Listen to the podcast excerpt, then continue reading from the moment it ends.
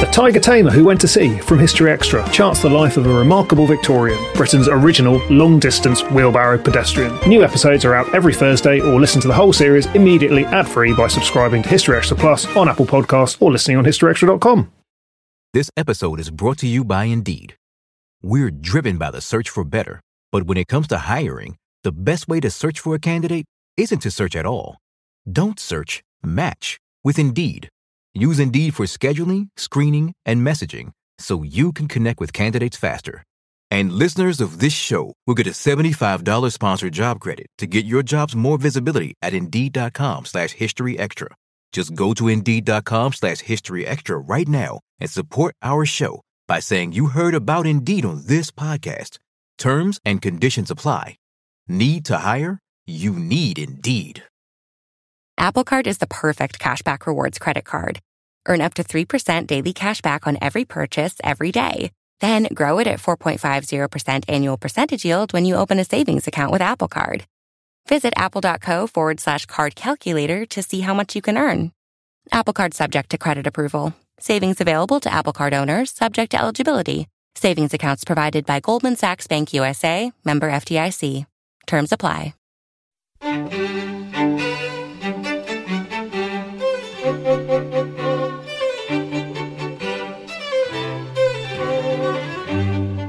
Hello and welcome to the History Extra podcast from BBC History Magazine, Britain's best selling history magazine.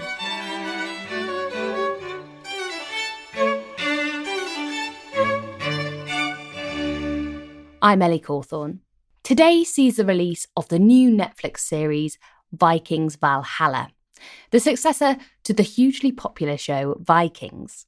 Set a hundred years after the original series, it follows three figures from the sagas Leif Erikson, Freydis Eriksdottir, and Harald Sigurdsson, whose journeys begin in the wake of the St. Brice's Day massacre of 1002. Kev Lochun spoke to the showrunner of Vikings Valhalla, Jeb Stuart. They spoke about the real history behind the show, the challenges of balancing fact and fiction, and how the series could take us all the way up to 1066. Jeb, thank you so much for joining me to talk about your new Netflix series, Vikings Valhalla, which is a spin off and successor to Michael Hirst's hugely successful series, Vikings. It's set around 100 years after season 6 of Vikings finishes and introduces us to a new generation of Viking warriors and rulers. My first question is really a grounding one, in that the series is subtitled Valhalla, Valhalla being the believed afterlife of Norse warriors. I wonder why did you choose that particular word to encapsulate this entire series? When I found the place to come in on the series, we knew that we knew some of the characters that really wanted to go after. You know, Harald Sigurdsson, Leif Erikson, uh, you know, Freydis daughter, Eric the Red, that, that group. And of course, they all encompass not necessarily the same period, but a, a, a generally a reasonable amount of, of time that, you know, we could put them together we're in a period in Scandinavian history where Christianity has really started to, as we say sometimes in the series, it's like a wave that's come across. And most of Western Europe at this time in the 11th century had already experienced conversion to Christianity by, you know, by centuries. Scandinavia was sort of that last holdout. It's that place where the, you know, the the, the, the pagan, the old pagan ways are starting to just gradually start to let go. And whereas Michael's series really dealt with the, the Lindisfarne raid, the, the, the mythical parts of Ragnar Lothbrok, and all of the beginnings of the Viking era. You know, my series really deals with sort of the latter half of the Viking era, and so if you think about that, you know, uh, to your point of Valhalla being sort of the the the afterlife of all great Viking warriors, you know, one of the two places that you could you could end up uh, and, and, and a great place to end up where you die in battle and the Valkyries take you and you you know you sit at Odin's table table with all your friends and you drink until Ragnarok comes around.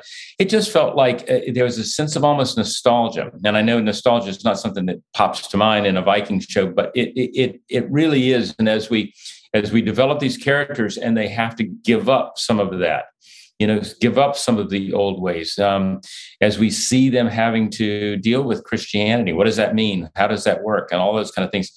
Valhalla becomes a more and more important word as the series goes along. It's really interesting to hear you speak of how the earlier show dealt with beginnings and where Valhalla is going now, because, well, I've watched eight episodes and I've really enjoyed them, but it felt very much this is kind of setting up a beginning of an end. And I'd like to talk about a beginning and an end as we go along. But I'll start at the beginning, and that's where your story kicks off, which is with the St. Brice's Day massacre. And that's kind of the linchpin event that really gets the plot going. I wonder, could you tell us what that event is and why you chose to start there?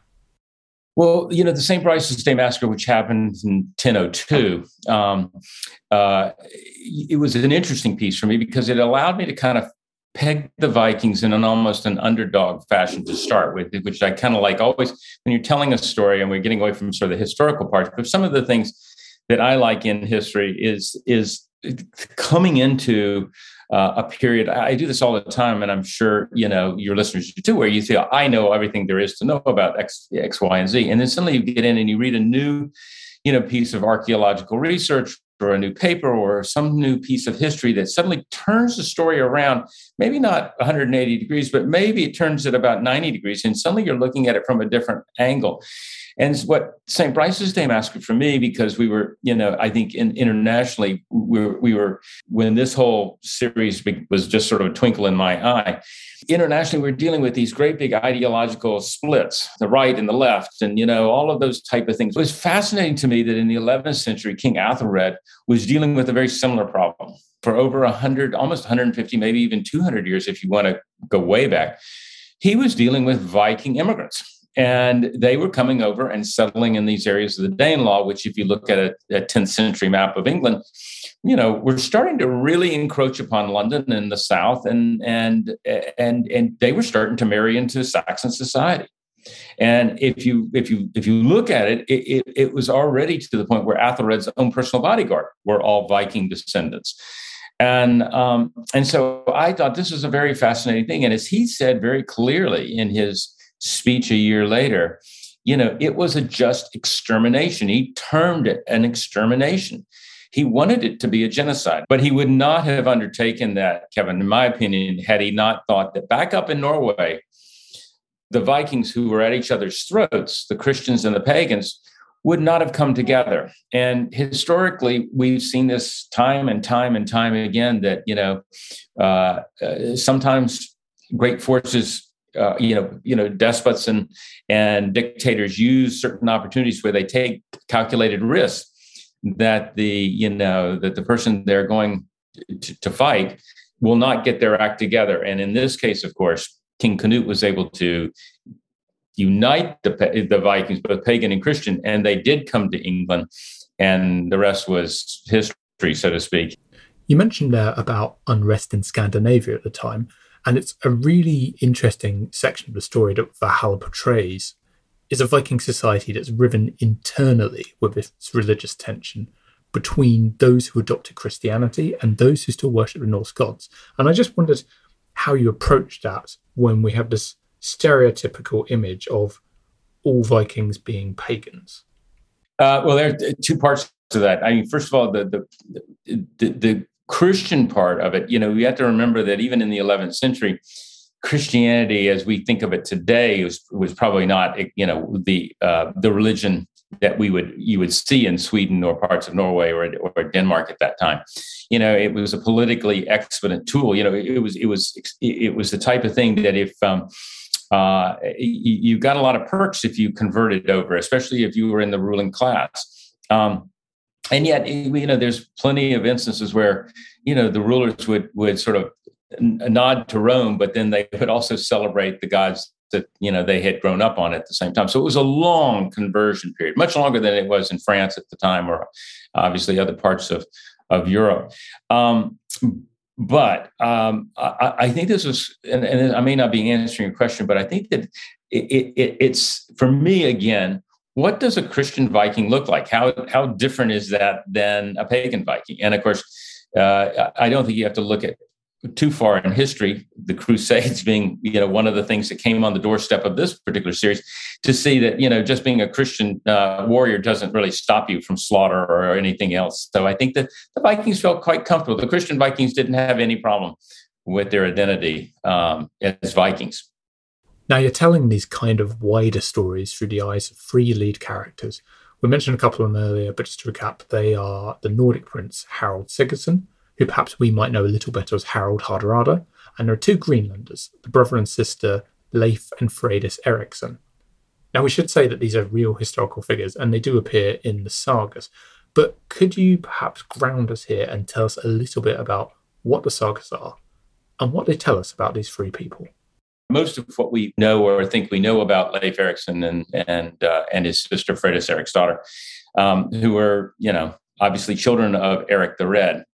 Uh, we know from the sagas of the Greenlanders and and uh, and and just keep in mind that there was no written language. You know, there was no written Old Norse at that particular time. So, um, a, a, lot of these are just stories that have been told and retold. The sagas, of course, were told in, I believe, the 12th century. The point is, it, by the time we get to the 12th century, we're definitely well into Christianity. So you're in a situation where, you know, telling the story of, say, Freydis Eriksdottir, who was a fierce, really fierce female character, brutal, in fact, um, you know, showing her in in sort of an uncultured way is is is also it, it, it does two things. One, it builds up that mythic you know piece about her. But it also points back and say look we're in better places from from a christian standpoint now than we were back then. Um, so um, you i always i read them and I, you know and i still look at certain sections of the sagas as sort of a guidepost but they were human characters. And uh, and they're going through the same thing that our human character you know we do in the 21st century. So i'm trying to find relevant pieces not just go on what the sagas tell us. It's interesting to hear how you talk about the sagas there. Vikings Valhalla it struck me almost by kind of uh, the necessity of the paucity of some of these historical sources. You have these fictional character storylines that are kind of threaded around real events on a much broader scale. How do you balance those facts with telling a great story? You know, I, I was doing a World War II story once, um, and uh, it was based on a, a, true story, you know, and it, about a true character. And the book was well, very well researched. And um, but I typically, whenever I take over a story, I kind of, I, you know, would read the underlying material, and then I go out on my own and start to research it. And one of the things that I found was that a lot of the underlying material for that World War II story, based upon this person's real life, was told to the author in 2010. Well, I went back and read the same character's telling of the story in 1990 and it was a little different. And i went back to 1972 and he gave an interview and it was completely different. In 1961 it was totally different. In 1954 so it, shows you how a true story bends sometimes with age of the character that's telling the story. Uh, it becomes like the, the telephone game so what we try to do is be extremely accurate to things that we have a, a great handle on for example costumes, boats, you know, the artifacts of the, of, of the surroundings of our story. Uh, Kattegat, our fictional town, only has buildings which would have, and we have evidence that would have existed in the 11th century in that particular fictional part of Norway that we're we're working in. In other words, we're not going to show two or three story buildings that are built of stone that you would have found, you know, other places. So we're we're very accurate in those areas where we where we take liberty, or where I take liberty, being the I hate to make that the royal way, but the, where I take liberty when I when I'm telling the story in one way or the other is I like to play in the gray area. Okay, we know that a, a character got to London at X we know that you know something happened that you know that's been written about multiple times but we don't know sometimes is what his motivation or his thinking was or who came into contact. We just don't have that piece that's that gray area i'm talking about. Well i can give you a story in any gray area. So uh, but i like having it buttressed by the facts around that that allow it to be something uh, you know something believable that i uh, you know that i feel could very you know specifically happen. And then of course whenever I do have an idea like that, Kevin, I do run it by our researchers because, you know, the researchers a lot of times because will say, uh, well, maybe, you know, a maybe is not really good enough. You know, you know, what I'm not looking for is a yeah, that's exactly what happened. It's like no one knows, but it needs to have certain aspects of it that just are unassailable In other words, I'm I'm, I'm not going to have a spaceship come down in Norway, and I mean, I'm not going to have a spaceship come down anywhere, or a dragon, or anything like that. But you know what I'm saying? We're just we we we know where our you know our areas are. That said, the Vikings, Michael Hirst show, you know, put Rollo and Ragnar as brothers, and anyone who knows history knows that that didn't happen. A and B, if if it had happened, it would have been that Rollo would have born, been born 200 years early. So, you you you know, the audience didn't have much difficulty accepting that and moving forward because so much of the rest of the show is so accurate. So, I'm I took precedent from Michael, and you know, I've got Leif and Harald Sigurdsson together, but I don't think it I don't think it, you know, stops the story. We should also talk about the relationship between your show and Michael Hirst's as well. Um, I felt somewhat inevitable because fans of historical Viking drama fiction are likely to have watched both shows, that you're almost going to be looking at this one through the lens of the other. And, you know, having watched it, it feels to me that Valhalla is somewhere a bit pacier, a bit less mythic, do you feel there's a thread running between the two? We share the, we shared Viking DNA. There's no question. I mean, you know, it's um, it, it, those kind of questions ought to be very difficult to answer, but they're really not. Okay, I mean, I'm you know anybody who has seen Elizabeth and seen Die Hard know that Jeb Stuart and Michael Hirst are two different types of writers, and I I, I think Michael is a spectacular writer, and I'm a huge fan of the six seasons of the Vikings. But the one thing that I would never be able to do is write a Vikings episode. And I had no desire to write season seven of the Vikings.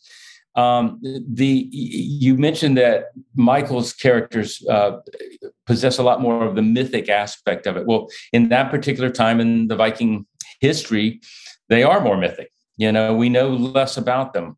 Um, you know, a character like Ragnar Lothbrok, you know, comes in and out of history as opposed to being a well-defined character. Whereas when we get to the 11th century, Harald Sigurdsson took a whole group of skalds, of poets with him wherever he went. So they wrote, they were his press agents. They wrote great glowing things about everywhere he went. And of course, you have to look through that with a lens as well. Emma of Normandy, you know, she she wrote her own biography, which is pretty glowing as well. So, you know, we have a lot more written down. We can look at the Bayeux Tapestry and see Emma. We can see things that you know that were not present in the original Viking. So, yeah, if, if my characters seem a little bit more um, uh, or a little less mythic, it's because we're moving into a different point in history where people are starting to take note and write things down, and uh, we're getting a little bit uh, a little bit more under the microscope. Still to come on the History Extra podcast. You know, uh, we would love to tell the full Leif Erikson story. And for me, it's not just a matter of, hey, let's send him to the New World. It's like, how how did he have the the, the wherewithal to fight those great Atlantic currents that he could find his way there?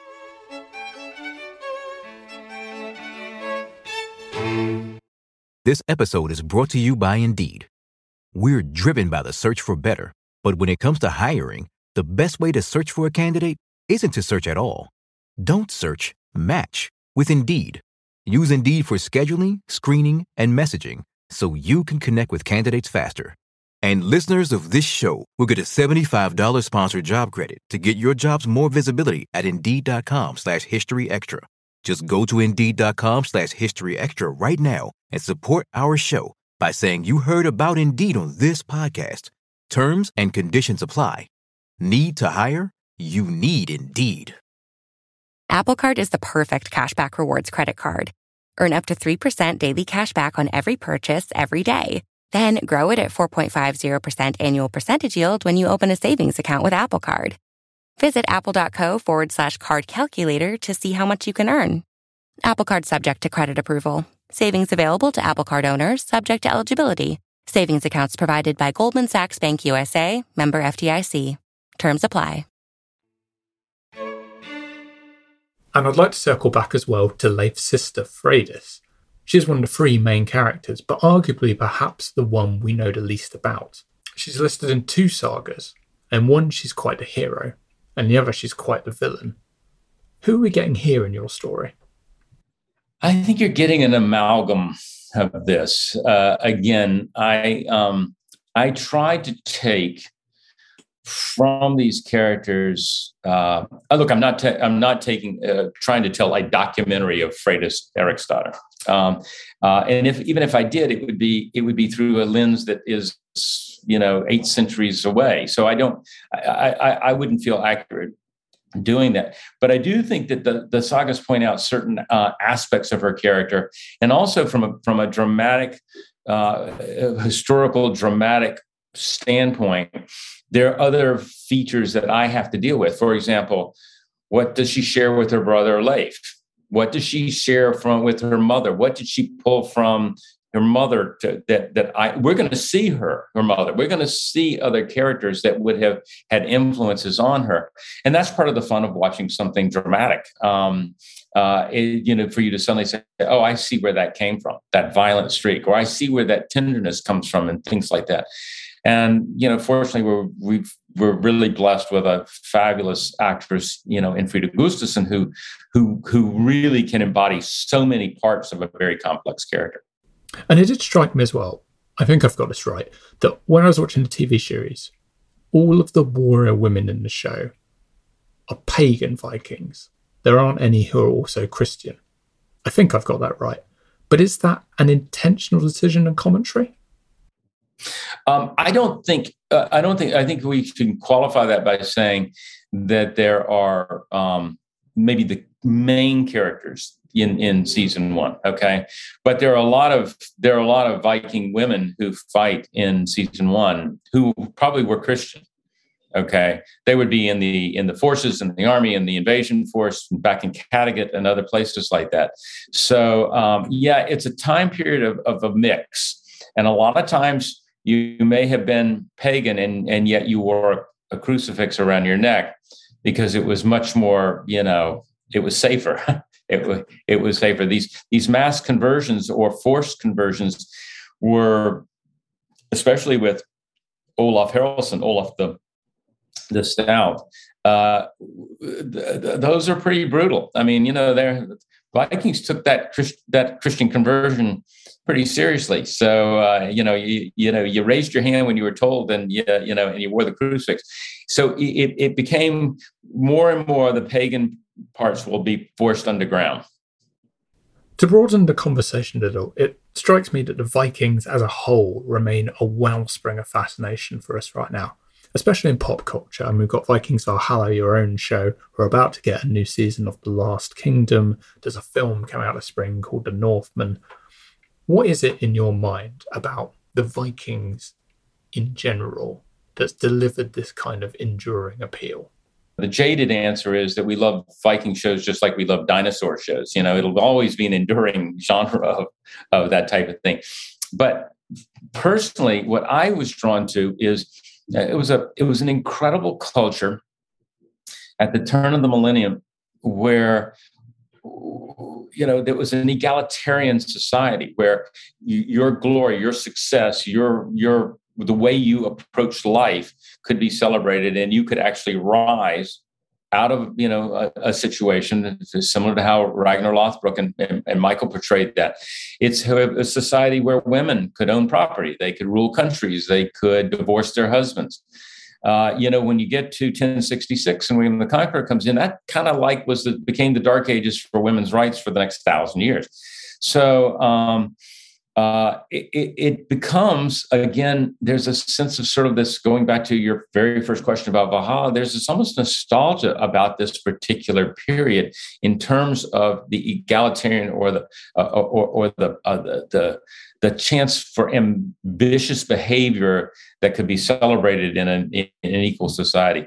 It, it, it also, from you know, you're talking to an old action writer here. Uh, it, you know, it also gives you the plans for lots of terrific action, which um, you know is is not knights on horseback. Uh, it's a different. It's much. It's a much darker. It's a much more medieval. It's you know uh, uh, an interesting time. What I think you fans, I'm I'm one of them. One of the things that I loved about Michael's show was that he blew life into a culture that we really thought we knew only as a barbaric society. and we saw that they cried when their children died, and we saw when you know that they had feelings and they had you know uh, vices and all of those things, just like normal people in our society. So anyway, uh, I, I that part of of the story crosses from Vikings to Valhalla, and uh, it's part of that DNA that I was talking about earlier. It would be remiss of me speaking to you if I didn't acknowledge that your first screenplay was actually one of the finest Christmas movies of all time. I am, of course, talking about Die Hard, and for me, that film contains one of Hollywood's great villains in the form of Alan Rickman's Hans Gruber. So, my tenuous, very tenuously linked question is who in your mind is the Hans Gruber of the Viking world? Oh, uh, I, if, if Hans is good, that we've got two or three that I think are great. You know, I just I think villains. I think what made you know Alan Rickman's performance so great is that you could you, could see somebody that you worked with in his character. You could see your boss in his character. You could see, you know, there were so many human elements that he brought to that that makes that a real good piece. And so what I look at when I'm working on these characters is really important to to sort of define a character as villainous or the villain. Um, you know, my villainous characters, uh, uh, for example, Jarl Kåre, who appears, you know, um, in the first season, is a Christian zealot. He, he, feels driven to, you know, to eradicate, you know, the, the the pagans, and because he is such a zealot, because you can almost identify with his his approach, uh, he becomes even more terrifying to watch because he's identifiable. You know, he's not somebody that's just has dropped down from outer space and he has some sort of ideology that you can't touch or you don't really understand. But man, he kills people, and that's I mean. Everybody killed people by this, so it's like you got to have some reason that once you understand where he's coming from, it's it sort of sets off alarm bells. You, you once you understand what makes a villain tick, then you're part of the story. So I also think that, um, you know, this is not a villain in the truest sense, but he has sort of an anti-hero aspect that's wonderful to watch. Is Jóhannes Jóhannesson's Olaf, Harald's half brother um, an, another another zealot, but somebody who is a little bit more sophisticated, say, than Jarl Kåre, who has a different. He's working on a different plateau, knows more. These are more worldly Vikings. You know, he's lived and worked in in for Athelred. He has been out of Scandinavia. He has a broader image of what the world is, and that makes him a more terrifying and scary character to watch. As I was thinking about those questions, certainly Olaf was coming to my mind um, but moving on, so you know, we're not going to spoil the show for our listeners, but suffice to say, it's going to take us onwards to meet some more historical characters who we may be familiar with. Olaf, we've talked about. Um, we'll see Edmund Ironside. We're going to see King Canute. We're going to see Emma of Normandy. And actually, we should talk about Emma of Normandy a little bit more because you mentioned about Viking women having all these rights, but there's some real juxtaposition with Emma. She has all this power, but she's also quite threatened and it could be taken away. Emma's a great character to talk about because, you know, she she was fascinating to me. Um, you know, here's a, she comes over as a as a teenage girl from Normandy, where she had very very few rights, to England as a bride of King Athelred, um, who was much older, and within the course of ten years becomes the second richest woman in Europe. And she did that. She she negotiated her dowry. She she was able to um, uh, sort of take over the tax situations of certain key cities in in southern England, which were bringing in lots of revenue. Um, and as you said, if the Vikings came over and England lost, she had a lot to lose. I mean, she could be sent back to Normandy. She could be she could lose all her rights and her properties and you know her money.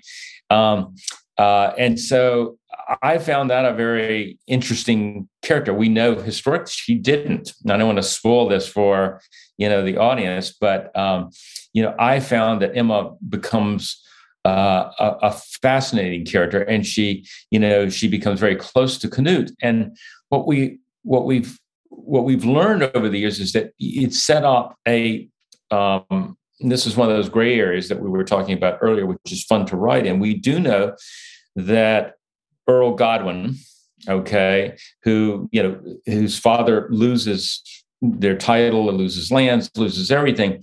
He goes from having nothing to finding a way into Athelred's court, to then finding a way into Canute's court, to then marrying into the royal Danish family, to finding a way to move up the food chain, and has a son, you know, uh, Harold Godwinson, who, as we know, well, you know, look, I'm an American, and I still know that Harold Godwinson goes up against, you know, William the Conqueror. So it, it's uh, fascinating. But at the exact same time, Kevin, you've got Emma, and Emma's offspring, her, you know, her two sons from, you know, her marriage with Athelred, Alfred and, and, and Edward. And she's got Harthacanute.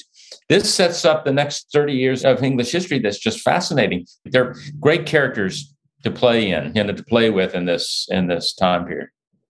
Well, you speak of it setting up the next 30 years of history. I know you've wrapped on season two. So where are we going next with these characters?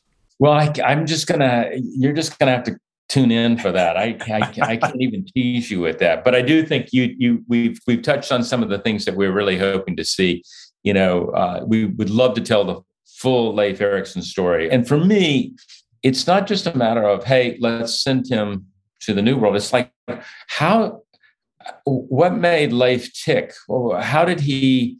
How did this one particular person, just not bravery, but how did he have the, the, the wherewithal to fight those great Atlantic currents that he could find his way there. So I think what you'll find in future seasons is the, the journey that he goes through in terms of learning and getting more tools in his toolbox, let's say, to become a better navigator, a better explorer, a better adventurer.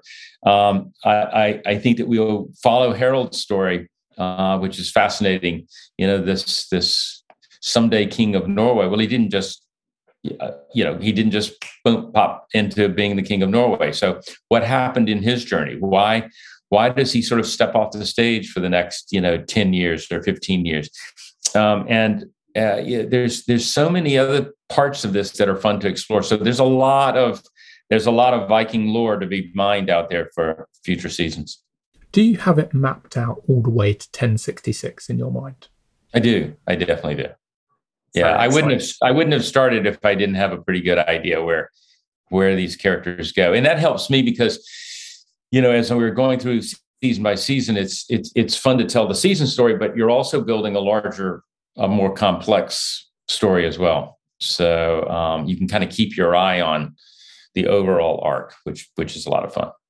And there's a nice thread running through it as well because there's William the Conqueror, and I'm going to get a number of greats wrong here, but he's the bloodline of Rollo, who we established right at the beginning of Vikings season one. there's so many nice, you know, uh, uh, uh, pieces of this story that kind of fall back on itself. So is Emma.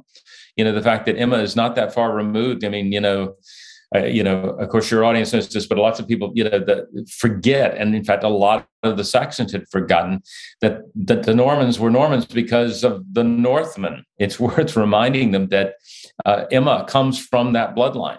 You know, she comes from Viking blood, and if by the time we take our our story full circle, you know, we we as you said, you know, William is part of the Rollo thread I'm really looking forward to seeing how you play these stories out on screen.